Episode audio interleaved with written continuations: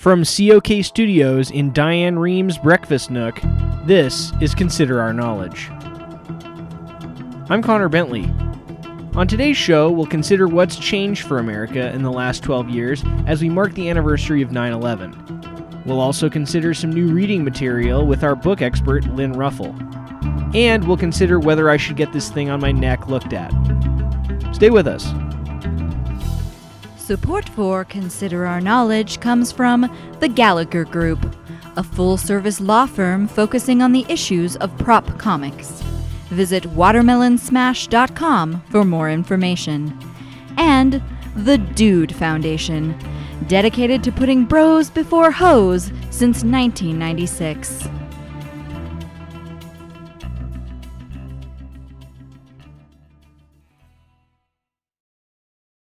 From COK News in Washington, I'm Ash Munkaster with these headlines. President Obama is continuing his push for action in Syria, despite evidence that the situation is much more nuanced than it appears.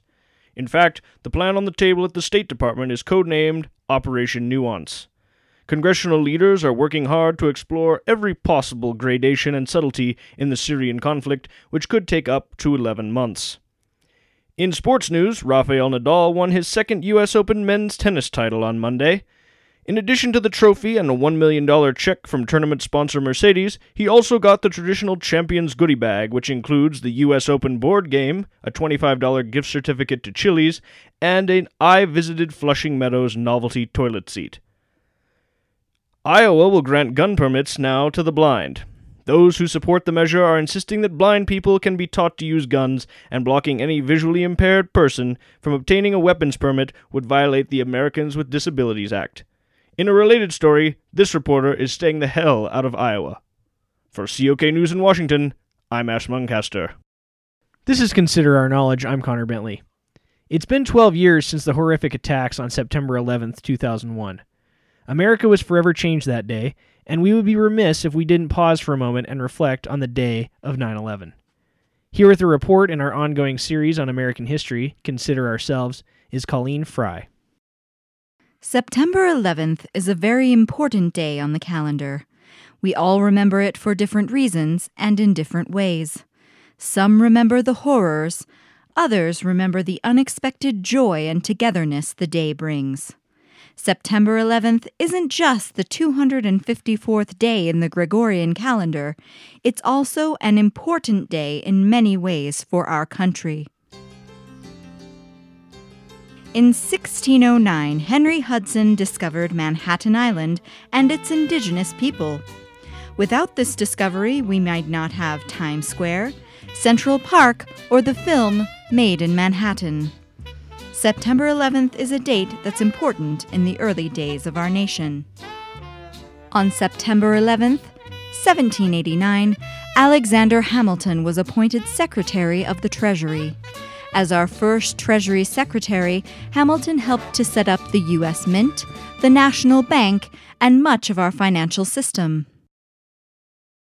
Violence is also no stranger to September 11th. Our country was invaded by British forces in 1813 as they prepared for their attack on Washington, D.C. in the War of 1812. The Bloody Mountain Meadows Massacre took place on September 11, 1857, when Mormon pioneers and Paiute Indians killed a group of 120 settlers. This is arguably one of the darker events to ever happen on this date. Obviously, there is one event that occurred on September 11th that people remember more than the others. The birth of musician and DJ Moby on September 11th, 1965. Known for his electronic music, vegan lifestyle, and support of animal rights, Moby has sold over 20 million albums worldwide. His song, Extreme Ways, features in the Jason Bourne films, and he also founded the Area One Festival in 2001, a popular touring festival that features an eclectic range of musical genres. His influence on music and activism makes Moby's birth one of the more important events to ever happen on September 11th. September 11th is a rich day in history and very pivotal in Americans' lives. From the U.S. invasion of Honduras in 1919 to NASA's Global Surveyor reaching Mars in 1997, it is a date that we will never forget to remember. For Consider Our Knowledge, I am Colleen Fry. Wow, thanks for that report, Colleen. You're welcome. Now, I'm just curious why you didn't mention the 9/11 attacks at all in that piece. What do you mean? Well, you made no mention of what is obviously the biggest and most important event to ever happen on September 11th. That's what everyone is going to be doing, Connor. I'm trying to go outside the box. People come to public radio because we aren't afraid to tell the stories the other news outlets won't touch. Fair enough. Thanks. That was Colleen Fry with Consider Ourselves. Now we'll take a minute to look at some good fall reading with Lynn Ruffle in our segment, Book Look. It's nice to see you, Lynn. Hi there, Connor. So what do you have for us today? Well, fall is a great time for reading. The weather gets colder, and it's fun to sit inside with a nice cup of tea or cocoa and curl up with a good book. I have a few titles that I think everyone should think about as they make their fall reading lists. Okay, so our listeners should get out a pen and paper and write down these books that Lynn will be telling us about. Yes, and the first book on my list is Inferno by Dan Brown. Now, this is a sequel to Angels and Demons and the Da Vinci Code. Yes, it follows symbologist Robert Langdon through Florence as he tries to decode clues left by a Dante-loving scientist. Oh, okay. That sounds fun. It is.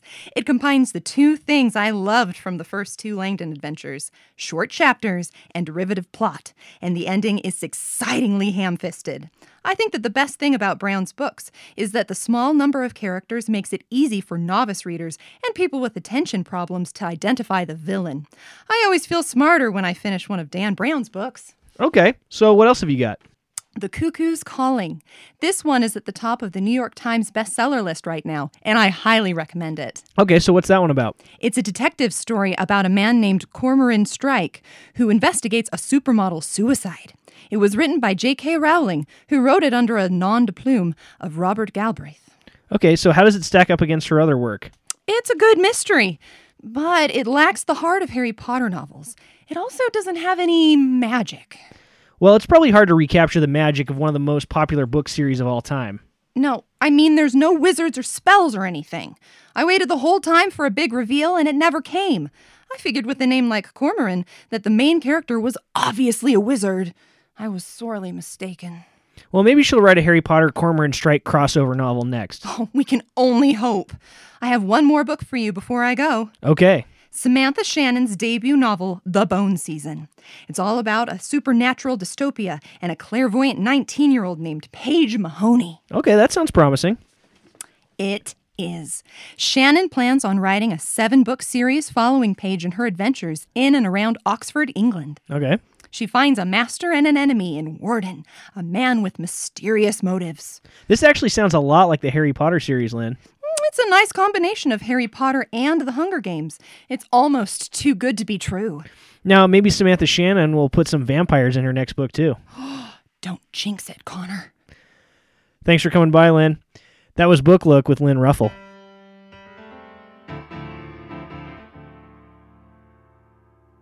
Thanks for joining us for this edition of Consider Our Knowledge. We'll be back next week with another episode. If you want more Consider Our Knowledge before that, go to our website, considerourknowledge.com, for more news and stories. You can also like us on Facebook and subscribe to the podcast at iTunes. Thanks for listening. I'm Connor Bentley.